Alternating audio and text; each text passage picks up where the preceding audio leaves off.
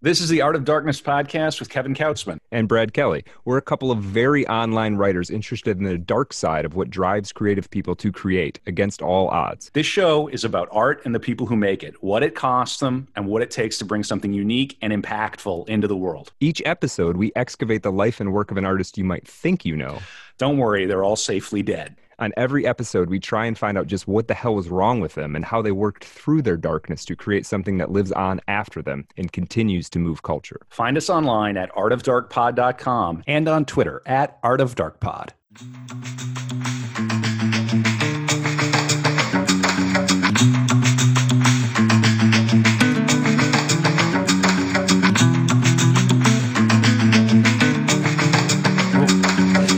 Welcome back to another fun-filled episode of Art of Darkness. This is a dark room episode for folks who have been following with us. You know that that means we are uh, going to revisit a subject that we've covered in depth already with somebody who knows a little more than us or knows our subject a little differently.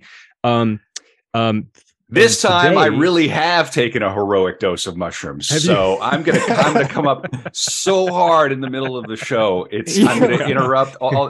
Wow, we're setting My, we're setting we're setting a counter. Just this we you know we get that 45 minute mark. Yeah. Is this yeah, yeah, this yeah. big black blue yeti in my face is melting? It's going to start right. talking back to me. Anyway, I'm Kevin Kautzman. This is Brad Kelly. Brad, you're going to introduce our our guest for the day, correct? I am. Yeah. And Well, and and you've given us a good hint about who we're actually who the subject is, um, and that is Terence McKenna. A couple weeks back, we released an episode on Terence McKenna, life and work. Went into detail with our with our, our friend, the great Peniel Colada.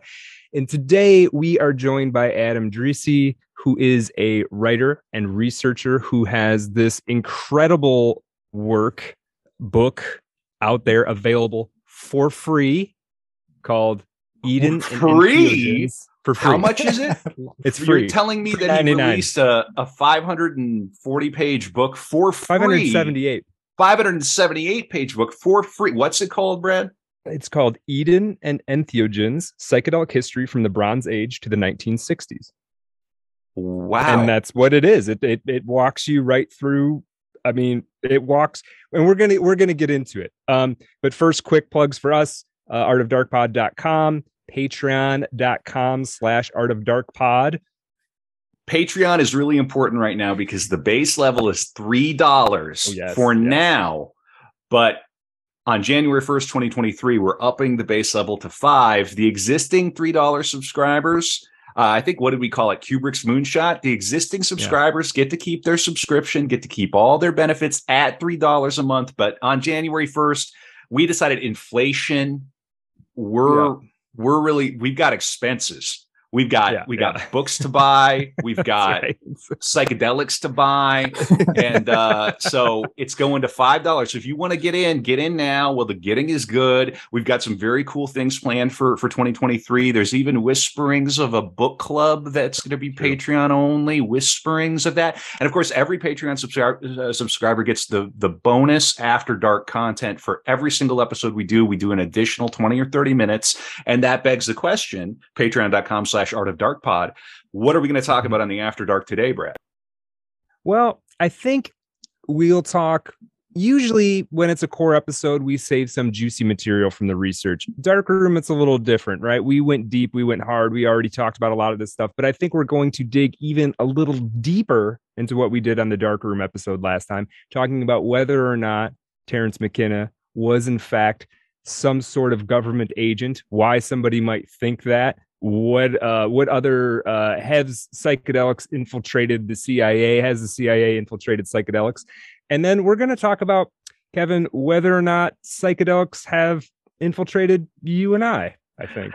And our friend Adam, if he's comfortable. Yeah, sure, sure, We're gonna sure. do like. A, have you heard of a website called Heroin fellas? I think you might. And uh, ladies and yeah. gentlemen, we're gonna have our own little private Erowid session. We're gonna we're gonna share some trip stories.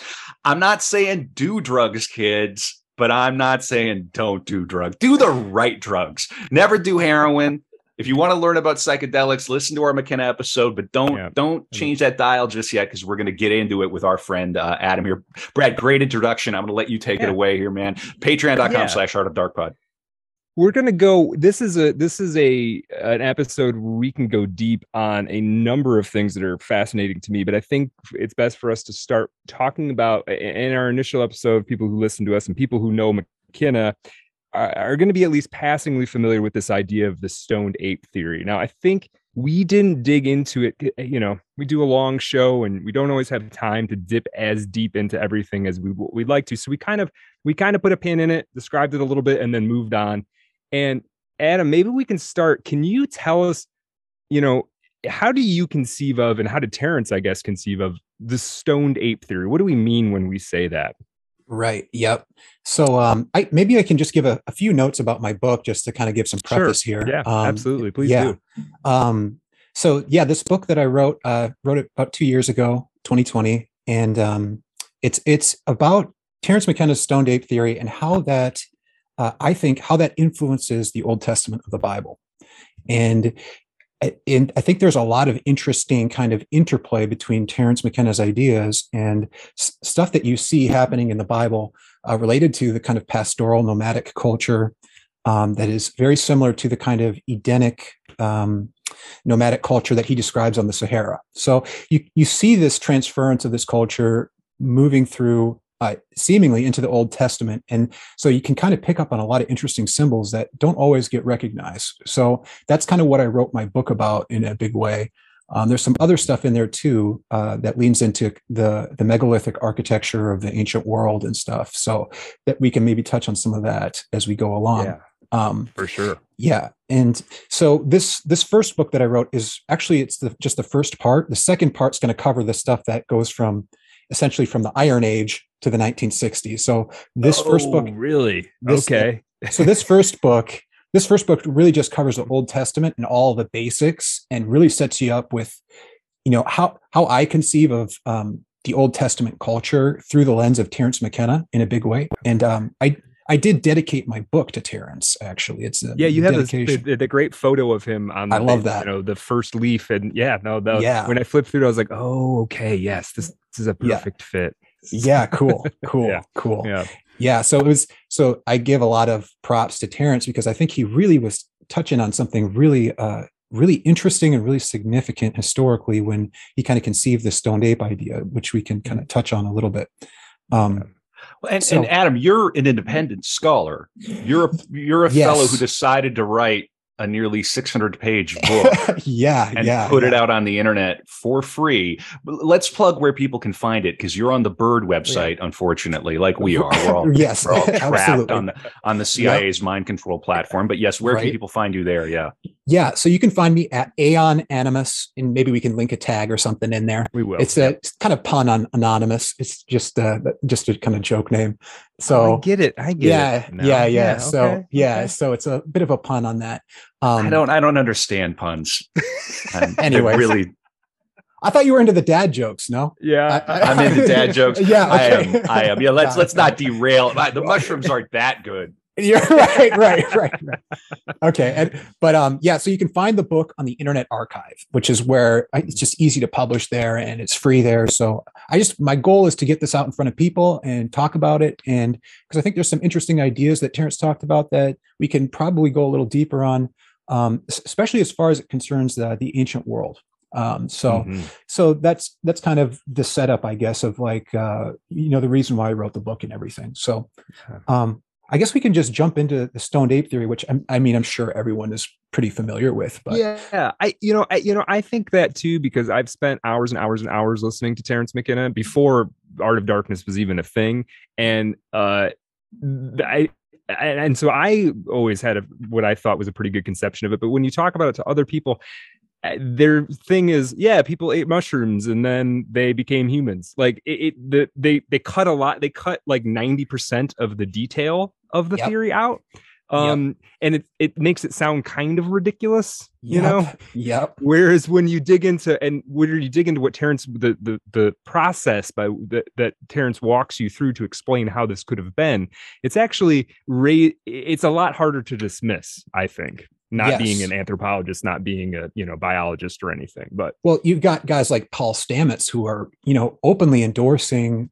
this idea, and you know in popular places like the Joe Rogan Show and all mm-hmm. of that. And mm-hmm. so and you know, Paul's Paul Stamets is a pretty serious mycologist. You know, he has all these government contracts and all that stuff, and so you know he's a he's a serious scientific guy. And for him to kind of give that theory credence, it's it means something.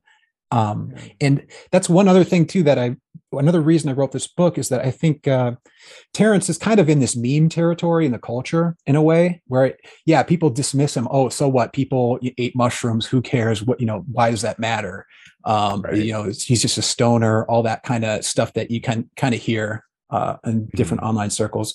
Um, but I think you know there is some potential for his stuff to be taken a little bit more seriously. But there, I mean, but at the same time, we're talking psychedelics, so you know, it's there's mm-hmm. something uh, kind of artistic about it innately, and so sure. yeah, yeah. But um, so that's one reason why I wrote the book is like I wanted to kind of further his thinking uh, into the Old Testament and into the basically all of the Abrahamic faiths, uh, Judaism, Christianity, and Islam, and really uh, kind of really dig into some details, which there's a lot of public stuff on the internet that people have dug into before, but I've, I found a few unique points that are kind of interesting.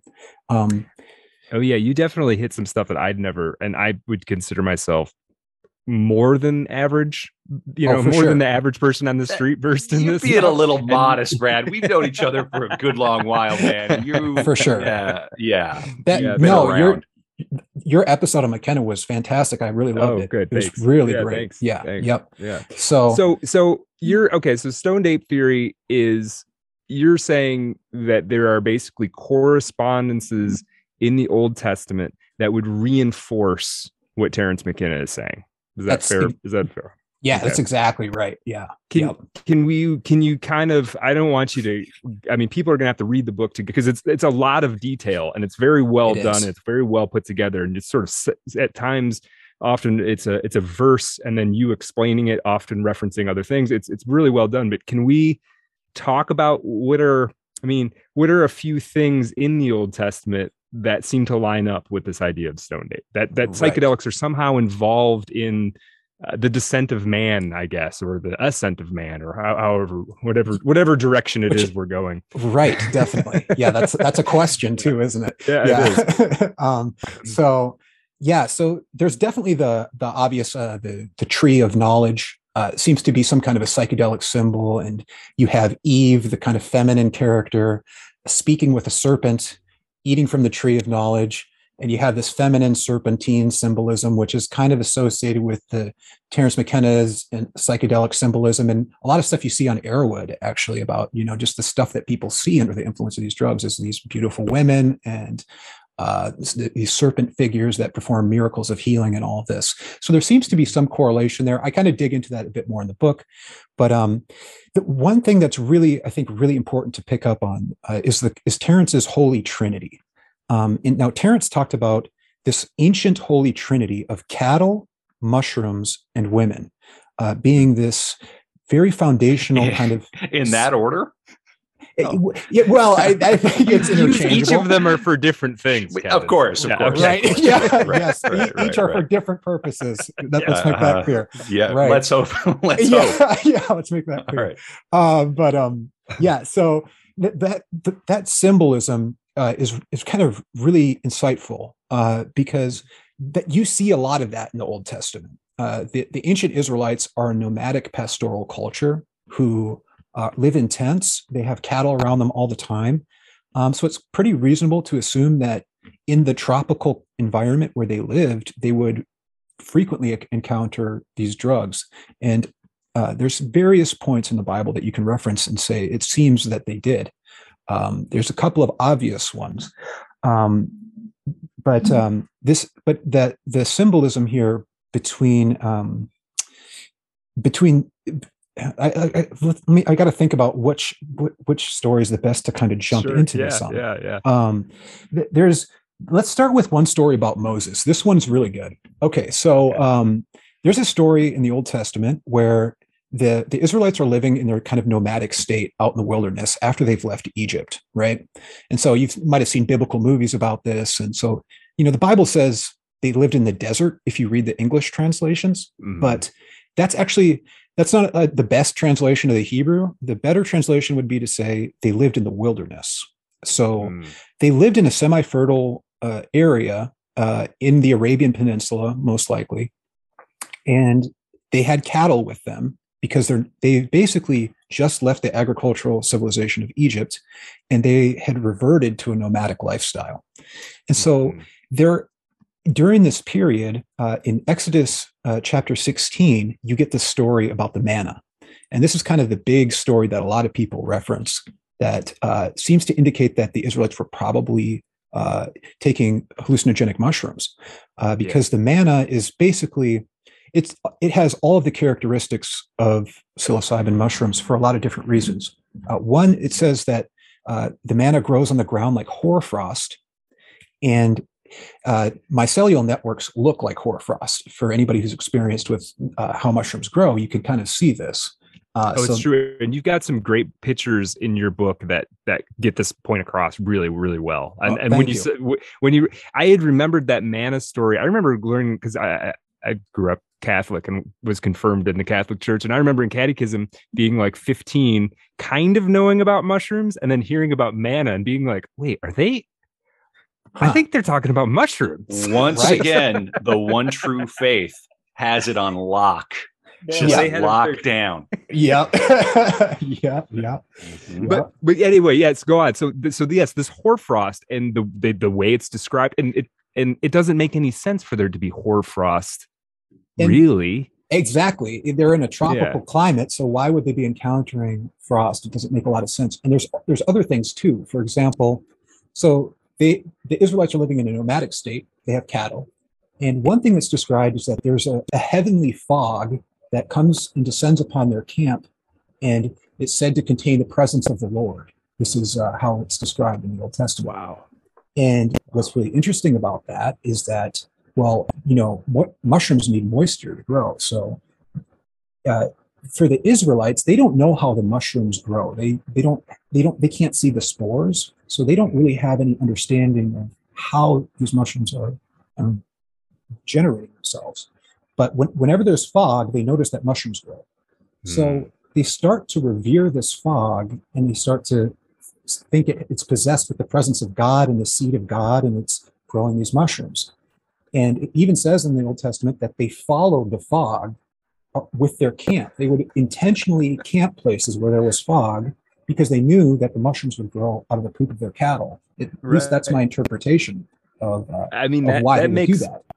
that. makes perfect sense, right? I mean, it, yeah. I think so. That's I think yeah. that's how you you kind of square the this story and it's it's described as a as a miraculous food that and yeah, they don't because otherwise because otherwise it's it's it's I don't mean this to be dismissive. I mean, otherwise, if it's not that, it's a pretty odd story, even even like in Christian lore. It's kind of an like, wait, there's a fog, but how come that fog isn't anywhere else in the bot? Like, you yeah. never hear about this fog anywhere else, right? Right, except at this this phase. So it does make a lot. I think it does make a lot of sense, right? Yeah, and and uh, in Islamic tradition, and this is something I'm going to write about in the future here, um, mm-hmm. they reference the manna on three separate occasions in the Quran.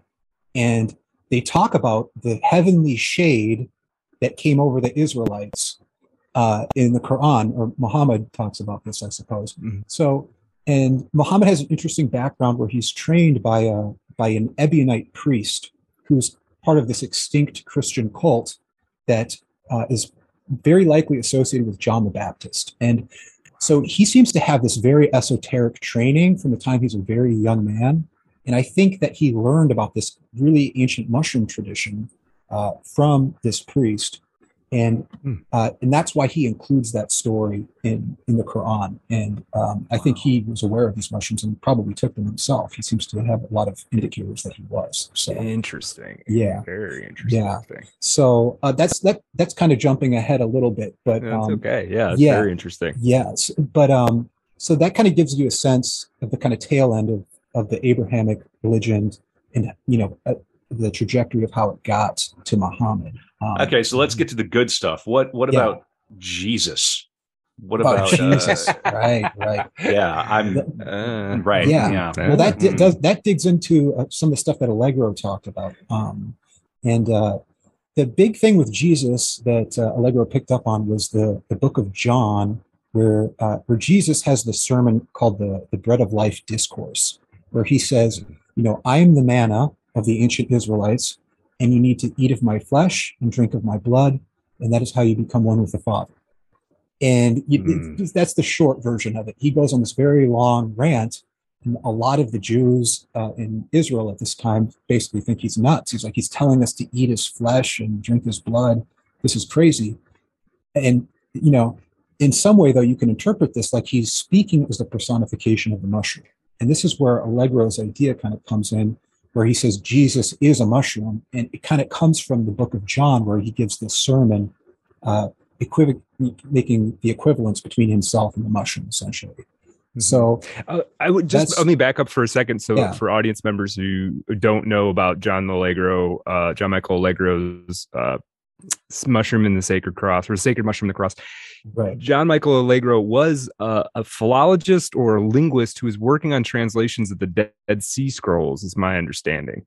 When yes. he sort of arrived at this idea, this notion through uh, analyzing what was in these texts and other texts, mm-hmm. and kind of a he he wasn't. He, I guess my point is he wasn't like a, a acid dropping hippie who kind of came up with this idea and then tried to like retrofit stuff he came across to it. He he's a guy, an academic who kind of stumbled on something where for which this theory that Christianity started as a mushroom cult uh, was the best fit. Right. Right. I think. Yeah. I think it's it seems so that it gives yeah. it a little more credibility because it's it's uh, when I first came across it, I was like, well, okay, you can say anything you want, but you yeah, know, but, but, you dig into it, you're like, oh, this guy actually has some standing. Like you at right. least got to listen to him for a minute. Yeah. Right. He, yeah, he's like a professional linguist uh, in all these different Semitic languages, and Terence McKenna actually said about Was or about Allegro that it's very hard to judge his case because you know nobody knows as much about these languages as he does. I mean, he's like kind of the kind of premier expert on this stuff, so it's hard to make any kind of assessment of it. Um, but he does touch on some pretty interesting stuff uh, related to Christianity, um, being related to to this this mushroom cult. Uh, one chapter of my book, I do kind of jump in. Um, with Allegro and Wasson, who seem to kind of really kind of hyper focus on the Amanita mushrooms. And I kind of sorted out this problem that I came across when I was looking at this stuff. Um, I think that there was a maybe a little bit uh, more focus on the amanitas from the European scholars because that's a mushroom that's familiar to Europeans, um, and because it's that grows in colder climates. Um, it's not a tropical mushroom, and so when they talk about mushrooms being present in the Bible, they would talk about amanitas being the mushroom. Um, but uh, Terence McKenna kind of had a dispute with Wasson, actually, and he wrote letters back and forth with Wasson. And this is published in Food of the Gods. He published these letters in Food of the Gods. Um, and this, uh, he had a little dispute with Wasson where he said, I think you're focusing too much on uh, the amanitas here. Um, I think that there's a possibility that the soma of the ancient Hindus uh, could have been uh, psilocybin because there's the blue kind of devas, I think is what they're called in the Hindu religion. And they're always seen by cows with these like buckets of milk and all of this. Um, yeah, so uh, he thinks that's a that's a symbol of uh, psilocybin, which is as anybody who who's taken uh, tropical psilocybin mushrooms knows this. If you cut them, they'll they'll bruise blue. So that's mm-hmm. one reason why the devas might be colored blue in the Hindu tradition is to mm-hmm. symbolically represent uh, the psilocybin species in particular, which makes sense in India because India is a mm-hmm. tropical mm-hmm. climate and these psilocybin mushrooms are tropical mushrooms. I think yeah, the same. Must, there must be indigenous, or at one time at least, yes. had to have been indigenous species of mushrooms in India, right? And so places. I, yeah, I think that does apply too to the Middle East. That the Middle East was a tropical climate, and it was actually more moist and fertile in the in ancient times than it is today. Um, sure. And there's a couple different reference points you can point at, and it's pretty well accepted. Um, that makes that makes sense. So, yeah. and part of Terence McKenna's claim too is about why the Amanitas weren't probably didn't fit into this sort of matrix was you don't really get that high off of them. It's at least right. relative to psilocybin, right? Right. Yes. The intoxication is different. I personally don't have experience with amanitas, but um, yeah. yeah but I've heard that the intoxication is much different than uh, with psilocybin. And uh, amanitas are also do require that colder climate. Uh, there's some places um, like in the mountains of Lebanon where uh, amanita mushrooms will grow. Uh, oh, okay. So there are some places in the Middle East where you will find amanitas, but um, as far as the tropical areas, like in the lowlands um, in Israel, um, in Egypt, uh, in parts of Syria, you'd you'd be more likely to encounter psilocybin. I think, um, just because of climate. Yeah, yeah. This is a somewhat tangential or, or, returning to this this idea of Jesus, but I thought this would be an interesting thing to interject with. Uh, I heard an argument recently about the nature of Christ and this this idea, of course, that Christ claimed that he was God and that he was the Messiah and all of this, and how people nowadays will very often hedge around this and go, you know, you maybe say, who do you think Jesus was? And they'll go, well, he was a great prophet, or oh, I think he was a great philosopher. And it's it's some kind of amusing because it's like, no, he was sort of either a madman or yeah. or not or God. like oh, totally. he doesn't yeah. doesn't leave much room. So this kind of right. waffling, hedgy, wet, you know, mm-hmm. and uh, having uh perhaps in Minecraft dabbled with some of these drugs, you you do go on these incredibly um almost psychotic kind of you can ha- i yeah. mean it's it's a psychosis it's a state of but the the the dissolution of the ego and the yes. presence of the divine is so there um mm-hmm.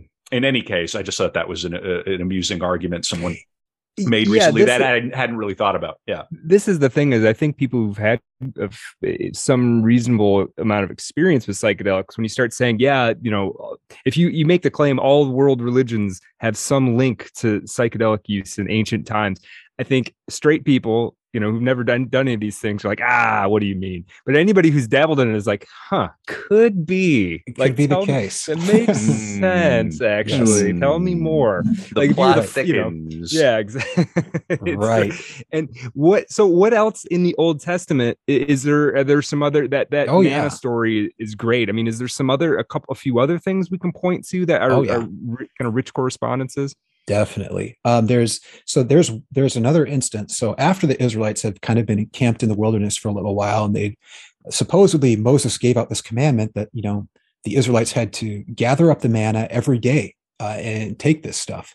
And one of the beneficial effects of this, actually, for a nomadic society, is the appetite suppressant effect mm. of the of uh, psilocybin. It's actually being studied for this for diet pills and things like that. Really? Currently, yeah. There's people who are looking at that hmm. as as it's becoming more acceptable now. Uh, there's people out there looking at that. Um, yeah, interesting. So, as a nomadic society, you know, you're living basically off of your the milk of your your cattle, uh, the meat, but you don't want to slaughter them too much because then you lose your herds. Um, sure. And and then some foraging and trade and all of that.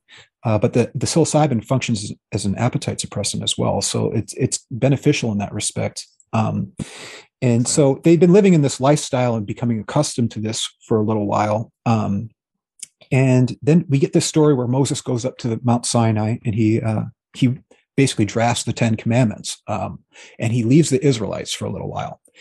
And the Israelites think, well, Moses is gone. He's never coming back. We don't know where the hell he is. And mm-hmm. so they they kind of go to Aaron, who's Moses' brother, and he's the high priest of Israel at this time. And they say, well, you know, lead us in our worship and our prayer and show us, you know, what we're supposed to do, you know, because they're essentially they're homeless people living out in the wilderness in this new lifestyle that they're kind of unaccustomed to. Uh, they're yeah. used to living in an agricultural society and essentially as slaves in Egypt. Yeah. Um, so, so, the, so the they're, slave, they're looking. Slavery life has a lot of structure, though. Yes, exactly. You know what I mean? That's right. You know, it's it's tricky. You raise the slave whoa, and then you get kicked whoa. out. Oh no, no, right? no, no, I'm just trying to explain well, what could be. It would yeah, be course, traumatizing to go mm. from like you know, yes, you know, yeah. Suddenly they're yeah. Suddenly I, they're I like remember totally grad school. Yeah, leaving yeah. grad school was really yeah. rough. right, right. I mean, yeah, there's that. Yeah, I know that experience too for sure. Leaving uh, a good school, you know. Yeah, um, you're like, oh I'll go take yep. care of myself. Off the reservation. yeah. exactly. So that yeah. that experience. So, okay, so they go so they go to Aaron they yep. they need guidance because obviously they need somebody to lead them or lead them, tell them what to do, or help them figure out. right, exactly. So, and what and so then Aaron, what he does is he constructs the golden calf, right? He creates the idol, and this becomes this big story in the Old Testament where now the Israelites start worshiping this golden calf. Okay, and here we're seeing Terence McKenna's symbolism. Mm-hmm. He, this is the ancient uh, cow symbolism of this of this uh, stoned ape culture. And when Moses comes down from the mountain and he sees the Israelites, it says in the Bible that they're fornicating, they're dancing, they're listening to music, and I think they're probably taking drugs because they had al- already shown that they're identifying the manna. So mm. at this moment, what you see is Aaron's trying to revert to this pastoral religion in some way. And mm. he's sincerely some dim memory. Yeah. Yes. Yeah. He's sincerely making an effort at it and so they construct the golden calf but this displeases moses and then he he gathers the levites around he says rise up and take your sword up against your brother and they have this little civil war here until moses reestablishes the kind of um, the the monotheism without images which is a big part of the the old testament tradition is that god is formless and it's the spiritual entity. And this is a big part of the doctrine uh, in the Old Testament, and it becomes a big part of Islam as well too. Um, and yeah, I mean, to this to day, extent. you know, yes. Christianity, we've we've sort of the Judeo-Christian world or the Christian world has kind of accepted it's okay to try and depict God, but but yeah, but yeah, the right. but the Protestants, you know, return to this stripped thing too. It seems to be kind yes. of a natural vibe that that happens within the Abrahamic religions. I, of course, uh, profess the one true faith, so I am sure. uh, I'm perfectly happy with lots of idolatry. That's and, Scientolo- uh, Scientology, right? Right, of course, indeed. Yeah. What people don't right. know is that every one of these darkroom episodes is an audit. You're going to be clear yeah. when we're done here, Adam. oh, okay. Very good. Very good. Your thetans are, are, are coming down as we as we speak. right on a science Scientology audit. I got it. I got it. Yeah. Um, yeah. Well, this yeah. this makes it. Yeah. This is so. Well, I'm sorry. Continue. So we've got I, I am really interested in this idea, and this gives me the, the the idea of the golden calf. I hadn't realized that Aaron. I mean, I, I, guess I'm not as hip to my Bible stories as I thought. I hadn't realized that it was actually Aaron who created the golden calf, and that it was like this deliberate attempt to try and restore some kind of order. That's that's that's really interesting, and you can yeah. see him. And you're and you're right, it does build in because one thing Terence McKenna talked about in the stoned ape theory was like, okay, well, at certain dosages, you know, too high a dosage, a heroic dose of mushrooms, there's not a lot of fornicating going on. But at right. mild to moderate doses, there's central nervous system stimulation and everybody's sleeping with everybody, um, yeah. which is good for pop for the population, right? Really, I mean, in a sense, if you're trying to grow your population, yes, definitely. Yeah, that's what you that's that's what that's what you might want. A little growth spurt could be quite good um yep. you know there's reasons to not have that happen also but um mm-hmm. so that's that's that's quite interesting and then the and then also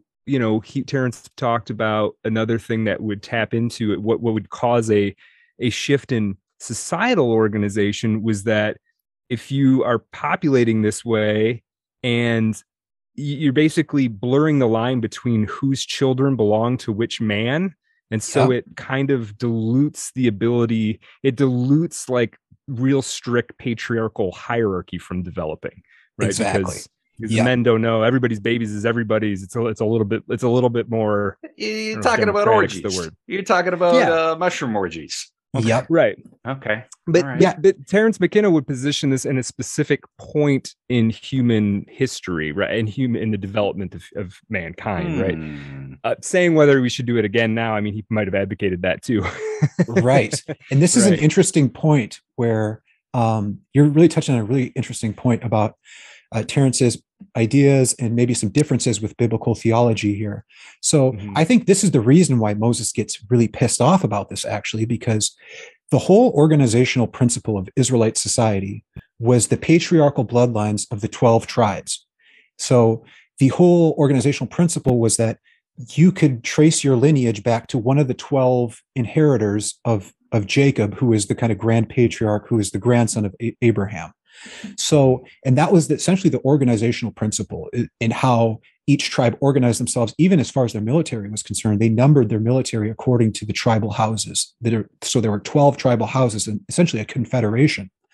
So when you have this orgy going on, then it's actually dissolving the the structure of of, of Moses's system. So mm-hmm. and the and the tribal judges as well were established according to each tribe. So the tribes were judging themselves, and there was this very uh, coherent system of order.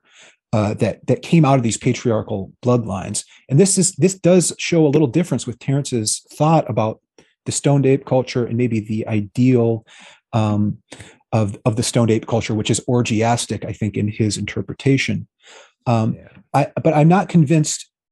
Uh, I think I think that in some ways the the understanding of these patriarchal bloodlines actually did facilitate a certain level of social organization, and that the the people who were taking these mushrooms would have recognized that that there, there's a social organizational principle uh, at work here that you can leverage if you can keep track of your uh, your patriarchal lines. Sure yeah sure. so um so there's a little difference there um and you know so um i'm not i'm not sh- i'm not sure i totally agree with the orgiastic approach personally uh but sure. um yeah because i think that there, there uh, it does make we are sense. we are looking for new patreon levels all the time so yeah oh sure sure yeah, it's a $25 a month yeah $50 a month key party right.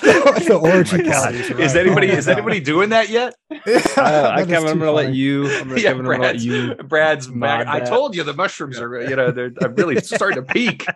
Right right right this, this is this is fascinating. And it's so funny because Brad you keep asking little questions like maybe there's more maybe there's more. And I just want to remind you and and our listeners that uh, Adam's book is 570 pages long and free yeah, online. So yes there is more. There's plenty more uh, where where this came mm. from. If you're into this, yeah, I just like yeah. pulling out, kind of trying to pull out a few, and I I mean I know there's a bunch in there that I kind of came across. Um, one thing I do kind of want to touch on briefly is how does or does it how does DMT fit into any of this? I know That's there's a, a lot of there's a lot of mushroom stuff and a lot of I think there's a lot of stuff in the Bible. Uh, clearly, there's a lot of stuff in the Bible that you can see mushrooms in it. Can we see DMT? Can we see ayahuasca analogs in the Bible any place? Sure. Yeah. And I don't touch on this a whole lot in my book because I am I'm a little partial to uh, psilocybin. Uh, Kilindi Iyi, I'm probably pronouncing his name wrong, but mm-hmm. he's a guy yeah, who who's very uh, who he kind of developed this idea about how mushrooms are just very bioaccessible. So it's mm-hmm. it's very natural to assume that you're going to find mushrooms in more cultures than these more complicated mixtures uh, that require sure. you know distilling boiling all this kind of stuff um, mm-hmm. but it's possible that uh, the acacia tree which has uh, i think its seeds and its root bark has uh, has high uh, dmt concentration that they could have been mm-hmm. extracting that and using that um, sure. they use acacia wood for the ark of the ark of the covenant um, so they seem to have a kind of sacred relationship with the acacia tree in some capacity. Uh, yeah, and there was a there was a there there's a Bible passage, and I, I am clearly not as well read on this stuff oh, as you are. No, I, no, no. There's a Bible passage about burning acacia wood in a chamber somewhere in the Old Testament. I don't know if this was David.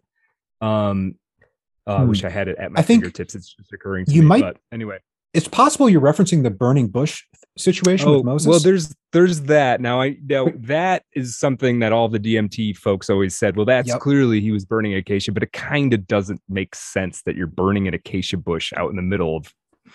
I can actually touch on this. And you're okay. Please yeah. do. Yeah. Yeah, I can touch on this a little bit.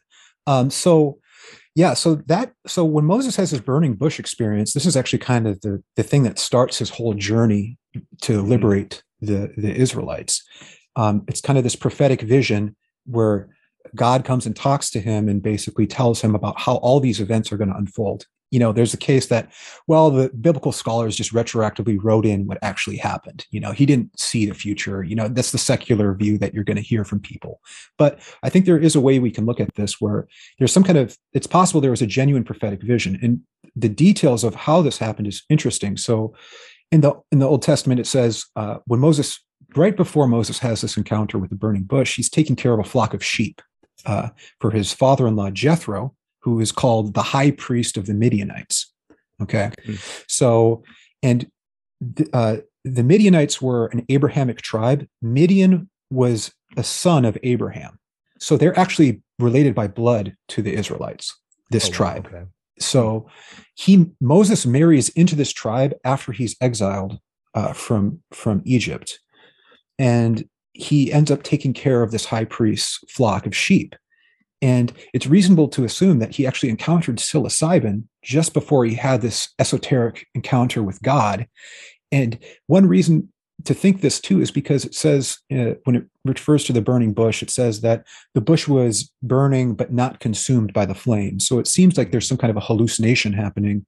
There's something that's not sure. real going on already when this vision is is happening. Uh, so mm-hmm. that's a that's one layer of this. And what's really interesting too about this is he's living in the, the land of Midian at this time. And this is actually the same territory, the same location where the Israelites later come back and identify the manna. It's it's in that same place. So oh.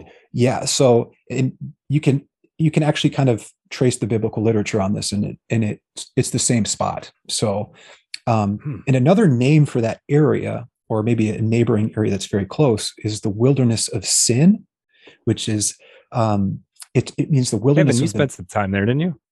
Uh, oh, recently, recently, I'm, I'm, I'm looking yeah. looking forward to going back. Right, right. It's not the same sin as uh as yeah. like you know sin in the in the in the Christian I, tradition. Uh, I love oh, okay. the fact that like we're what 30 40 minutes into this episode yeah. and we already have like eight great names for prog rock albums. yes. Wilderness of Sin is good. Yeah. Yeah, for sure. Yes. Yeah. yeah. Robert Wilderness Fr- of Sin. Fripp. Yeah, just yeah.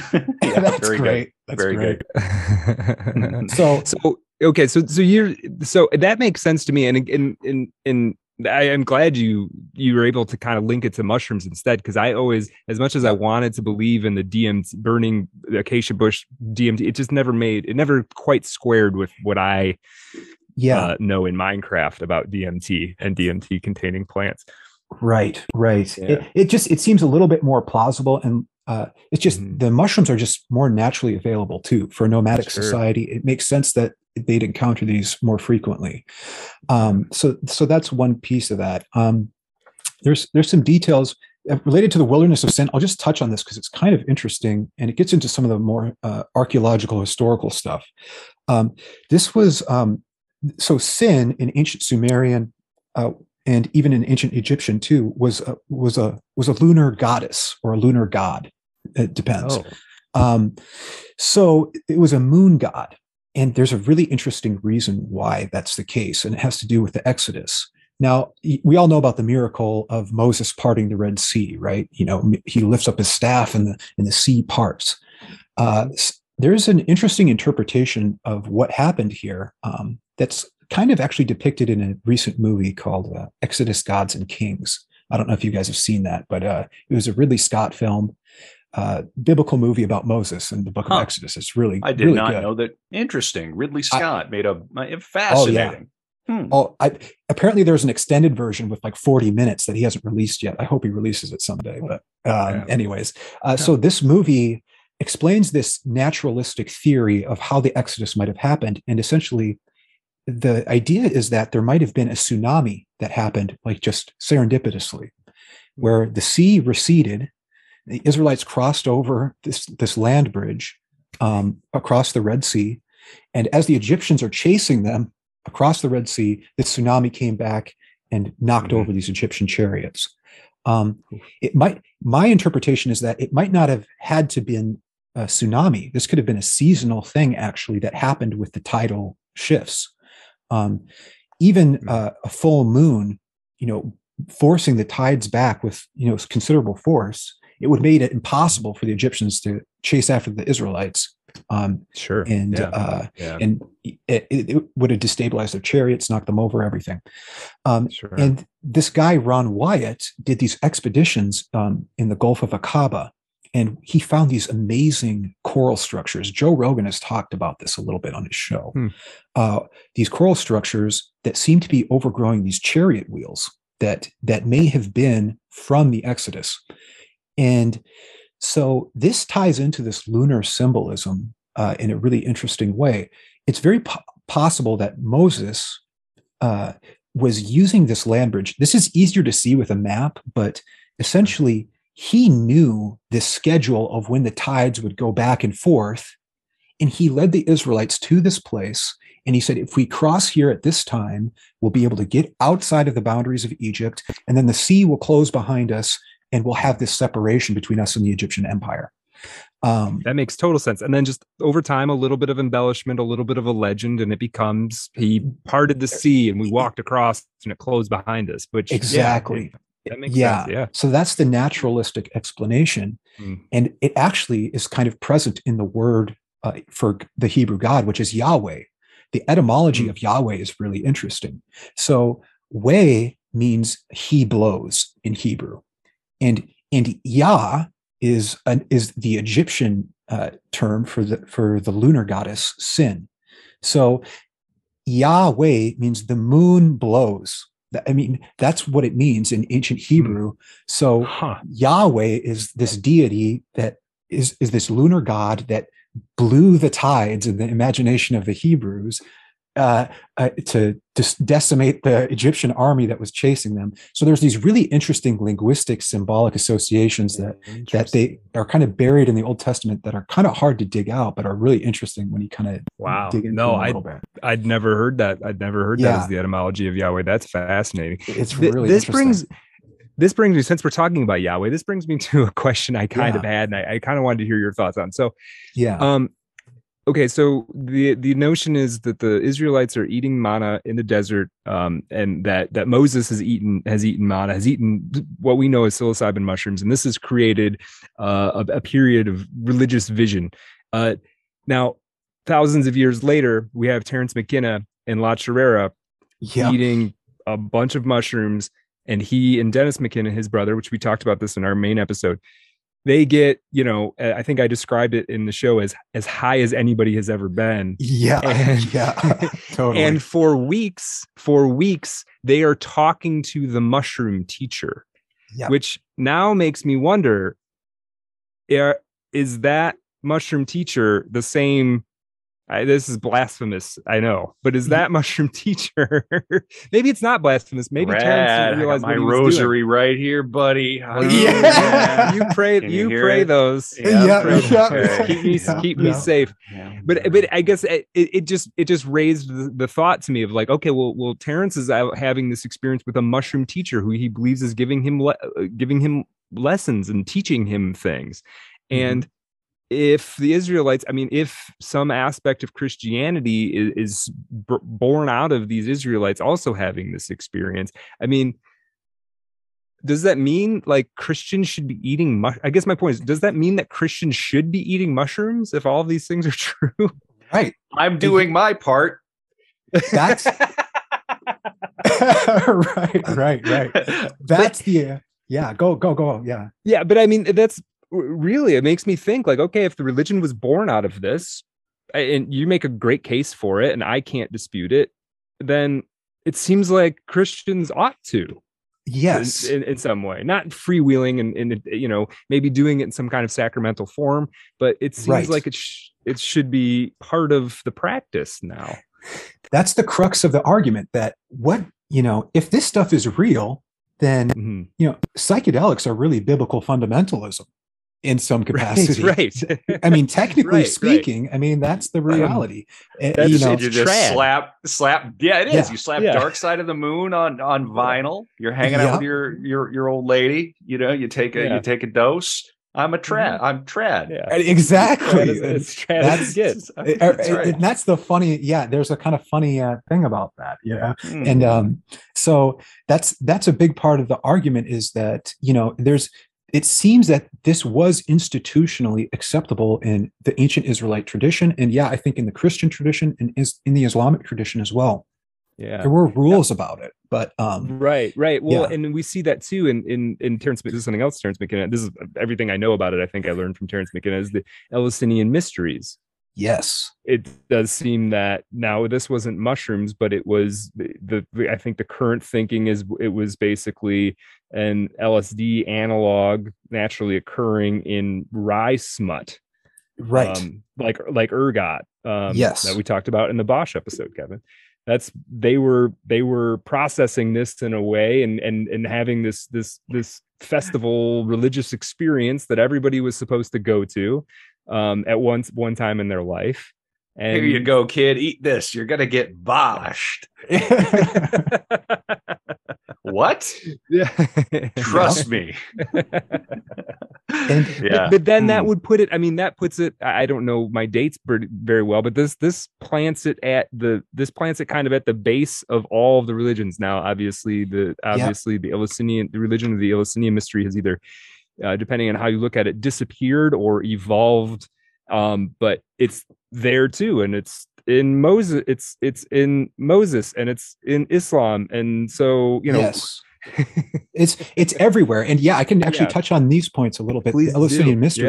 Yeah. So yeah. uh, Brian Muraresku, who wrote the book, um, oh, what's it called? I'm gonna might blank on the uh, name here. The Immortality Key. Thank you. You're right. Yeah. Yes. Yep. Um, and it, he talks about the Eleusinian mysteries. he talks about this particular c- character, uh, uh, Alcibiades, uh, who's a Greek uh, student of Socrates, actually, and he gets into trouble uh, with the Greek authorities because he starts hosting his own mysteries. So this gets into some of the rules that ancient societies had about this stuff. They wanted to kind of control it within a priesthood, who's allowed to take it, when they're allowed to take it, what the appropriate time is. Because I think the idea with these ancient people was that these were cognitive uh, enhancement drugs that would make you uh, literally would make you more intellectually capable. And the idea was that you might be forming conspiracies in your secret proceedings um, and developing a new group mind and a new religion and a new it, deity. It's a big um, deal uh, when you change dungeon masters. Yes, and, really, it, it's, it's a lot of yeah, a lot of responsibility. Yeah, yeah. Right, yeah. right, right. So yeah, so there was these rules around this, and Alcibiades, basically, I think part of the reason he got exiled from Athens was because he was hosting these secret proceedings in his home, which was against the law in ancient Greece.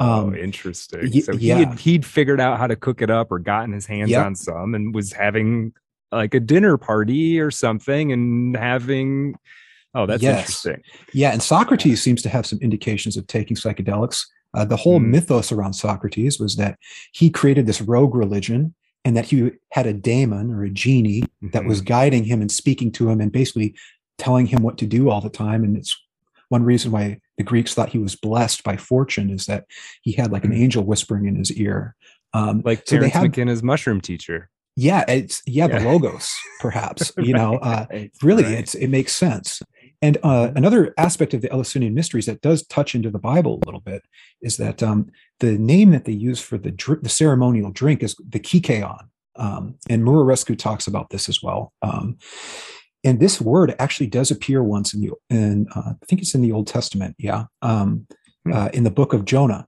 the story of Jonah and the whale. Um, hmm. So when Jonah, uh, you know, he gets called by the Lord and he kind of freaks out and he says, Look, I can't prophesy. I have to leave. And he gets on a ship to leave the call of the Lord that he's receiving or whatever. And he gets on the ship and they enter a storm and he gets thrown overboard because pe- people say, Oh, he's disobeying his God. So he's the bad luck. He's the reason why we have this storm. So we're going to throw him overboard. Superstitious time at that time. Mm-hmm. So, and uh, a whale picks him up and saves his life. And what's so interesting about this is that whales are like actually super intelligent. And there's stories of whales like protecting divers from sharks and stuff like this. Uh, and like just kind of like rolling around them and just keeping the sh- and putting themselves in between these sharks and these divers. There's videos of this online. It's really kind of fascinating. Yeah, so yeah. Jonah was saved by this whale, brought back to the shore, uh, spat out, and what happens is apparently he has this kykeon, uh, this which is you know, and it's uh, the way they describe it is like that it was like a gourd. I can't remember the exact uh, mm. phrasing of it off the top of my head, but that it was like a gourd. And Allegro says that this was all mushroom symbolism. The kykeon, the huh. gourd, and he gets a heavenly shade from this. And this is ah. again going back to the mushroom symbolism again. But they use yeah. the Greek word because at this time Jonah is probably close to somewhere like 600 BC, maybe somewhere in there. Okay. Um, okay. So you do have this um, th- this Greek word being used in the Bible, and so it wow. seems like there is this uh, inter mixing culture all across the Mediterranean that's using these hallucinogens, and they have a shared kind of temple worship culture that involves these psychedelics. And it's it's it's all over the place in the Greek histories, uh, in the Israelite histories. It's really kind of interesting, and there seems to be a kind of universalism behind it all. So fascinating. Now, yeah. here's my question, I guess, and we're kind of we're we're nearing our our hour um as we head into our after dark where we're going to get uh, after darky talking about uh, psyops and so and psyops and psilocybin and silliness. Uh, right. Af- artofdarkpod.com, patreon.com slash art of dark pod. Also yes. Twitter. Follow us on Twitter, twitter.com slash art of dark pod. For um, sure. Right. For sure. Right. You can harass Brad on Twitter yeah. and you got to pay to harass me on Patreon. right. Right. That's the way to um, do it. I am yeah, the dungeon so. master. Adam. Oh man, no, I'm really enjoying this. This is amazing. I, Adam, very grateful that you came on. Brad, go oh, ahead. Oh, it's fantastic. Really, no, yeah. glad to be here, and I really enjoy your guys' show. So thank you for having yeah. me. Yeah, yeah, all I'm glad. So th- this kind of leads into okay. So there's um okay the Eleusinian mysteries. Okay, we've got we've got pretty good, uh, I'd say, dang good evidence of psychedelic use you know at the at the root of all of these religions. Now there's structure to it and there's rules. Why where did it go? Why right. doesn't the catholic church have a practice of hey once every year you know you come to a thing and you guys all take, eh, take mushrooms? What, where did it go? Why is it gone? Is there a theory behind that or thoughts behind that? Yeah you know it's it, I think this one's a really op- really open to debate. I think the sure. Eucharist probably started out as a psychedelic ceremony. Those wafers are probably mushroom caps when when that tradition first started. Mm. Um, so, but then it got replaced with uh, alcohol in, in, in, the form of wine and um, mm. yeah. So I think that's, that's not a good trade. It, it, yeah, I don't know if that's the best trade off. Yeah. right, right. that's really not right. Yeah. Um, and I think there's also a good, I think there's a very good indication too. Hmm. Um, I can touch on this briefly that that wine in the ancient Greek world was either, you know, as Muraresku states, you know, the ergot LSD mix, or it could have been a mushroom tea uh, as well. Um, and I think a mushroom tea is very probable for one reason, uh, and it goes back to Homer and the Iliad and the Odyssey. Uh, when he talks about the ocean in in the Iliad and the Odyssey, he, he, he uses this lyrical device. He calls it the wine blue sea. Okay. And a lot of scholars have said, oh, well, the Greeks must have been colorblind because wine is red, right? It's, it comes from grapes.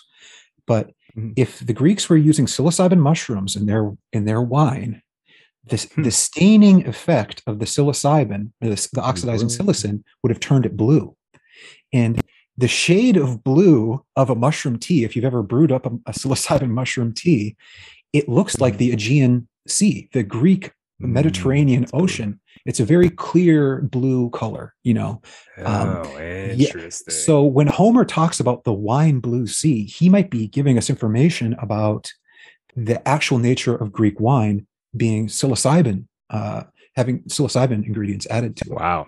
And wow. yeah, yeah, and it's really interesting.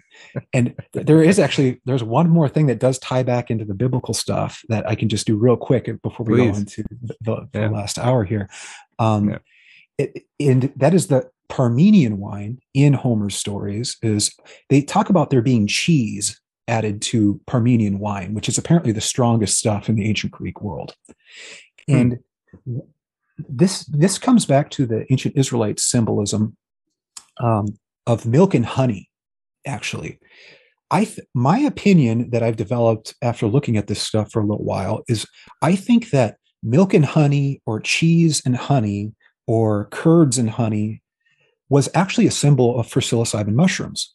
Uh, and the reason is that uh, the the fleshy white stalks and the mycelial networks are very squishy, kind of mm. like cheese uh, or cottage cottage cheese or curds or cheese curds, whatever you'd want to call it.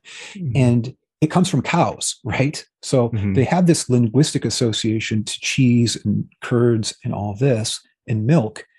and then the honey part is the cap, which is this golden sunburst color that has this geometry on the underside that's like yeah. a wild honeycomb it, it, which it's you know it's it's not always in those hexagonal shapes sometimes it's in these straight line patterns so sure. and and bees have a kind of association that goes back to the Tassili N'Ajjer um, uh, cave painting that Terence McKenna depicted. Oh yeah. yeah. With the mushroom bee man that's painted in Algeria. So bees and some people say you know bees can collect psilocybin mushrooms and actually make psychedelic tea and they can do that with wow. other kinds of plants for sure um, so th- this there's these associations between bees honey milk cattle um, all kind of coalescing around this and so when you see these weird references to cheese in religious literature it may actually be an occult reference to to psilocybin in some cases. Uh, oh. Uh, yeah, and and when you get into the Israelite symbolism and you talk about the land of flowing with milk and honey, I think this is actually literally saying the land flowing with psilocybin mushrooms. And the reason that this was sacred land to the Israelites was that it was a natural habitat where mushrooms would just grow naturally. And they couldn't cultivate it. They didn't know how to grow it themselves. So the only right. way for them to have access to these mushrooms was to own this kind of territory where their cattle would, yeah. the mushrooms would grow. Yeah, yeah, because so, you can't just it's not like an apples or something where the seeds and you plant them and they grow up. It's, yes. It's, yeah, they wouldn't have known that that process took a long time to figure out. Interesting. Right. So that's the that's See, the kind of land of milk and milk and honey always sounded weird to me because yeah. it's like you can't live on that really. Yeah, right there's something like it's really I don't know, interesting. There, there's I think there is that. an esoteric symbolism behind it, and mm. you can see it in Greek literature too. Carl Ruck actually touches on a few points of this um, in some of his writing. So you know you can find it in the Greek literature for sure, um, and it's definitely present in the Israelite stories in multiple places. That's the the milk and honey symbolism of Moses is just one spot. Yeah. So right. yeah. So that's that kind of I think sums up a lot of the symbolism that you see there, and it just gives you a new angle on this tradition that paints it as this is a continuation of Terence McKenna's uh, nomadic hunter-gatherer society that he talked about that lived in a partnership relationship with cattle, mushrooms, and kind of venerated fertility and sex. You know, uh, mm-hmm. God's promise to Abraham was that he's going to, you know, have lots of kids, and we know how kids are made. So, you know, that's part of right. the whole, the whole religious sentiment is this kind of, you know, really, it's this 1960s drug, sex, and rock and roll sentiment of this culture, and you really see it reemerge over and over again when you're paying attention and you're looking for it in the Bible. It starts to make sense of this culture uh, in a really right. interesting way. Yeah. Right. Yeah. Adam, how do yeah, you yeah. get to Carnegie Hall? How do you get to Practice. Carnegie Hall? Practice. Practice. that's that's how you get a lot of kids. Be Practice. fruitful and multiply. Right, right. Got it. Got it. Yeah. Yep. just just like the mushrooms. Yeah. Adam. Yes. Give us your plugs. We're going to come back for the Patreon subscribers. We're going to talk about McKenna, the three letter agencies. We're going to do our own little mini Erowid. So please sign up if you get in during 2022, you can get in at three bucks. Otherwise, it's going to go up to five it's gonna it's gonna get as high as I am right now. right, those, those are it. coming up, baby. It's coming yeah. up. Uh, but look, you know, look if if you think the show's worth five bucks, three bucks, five, whatever, chuck us something. We put the work in. We we get you brilliant guests like our friend Adam, this this oh, erudite, thanks. independent scholar, legitimately fascinating ideas. Oh, he's, he's giving you a free book. Hopefully, I mean, you know, Adam, we're gonna we're gonna keep talking about uh, hallucinogenics periodically on the show. So maybe one day you'll come back. But oh, give yeah. us give us your plug plugs. Give us your plugs. For sure. Well, right now it's just Twitter uh, at Aeon Animus, the, the pun on anonymous. Hopefully we can put a text version somewhere around yeah, there. We will have a yeah. link for sure. Yep. Okay. It'll it'll be in the show notes. Uh, yeah. Fabulous. Please and the pinned the mm-hmm. right now anyway. The pinned tweet is the link, direct link to the book that that we've been talking about. So that's right. I mean, folks, give it give it a look. I mean, it's it's 578 pages. I know that sounds like a lot. Like, oh, yeah. it's this dense irritating, but but it's actually it's it's quite well laid out. There's a lot of pictures that you, that you can look at for for those of you who are Thanks. are semi literate. but no, it's right. it's really well done, and it steps you, you through it steps you through the Bible. It, it, and it reminded me. I mean, you've got the Bible verses right there, and then it it it it makes the point very very well. So I think it's useful for anybody to have in their uh, you know, if you're like Kevin and I, you have several hundred PDFs that you've pulled yep. from places. This certainly I, should be one of them that you have. I have an, an, entire hard drive dedicated to manifestos. Uh, so keep that in the Faraday yep. cage. Yeah. Right. Uh, yeah. Brilliant, Adam. So much fun. Thanks. Let's come back in a little bit, do another 30 minutes uh, on the After Dark. Really enjoyed this. Brad, lots of fun, buddy. Crushing it. I uh, cannot wait. And just remember, remember, guys, practice. Yeah, keep Appreciate practicing. Appreciate you too, Adam. All right, talk to you in a bit.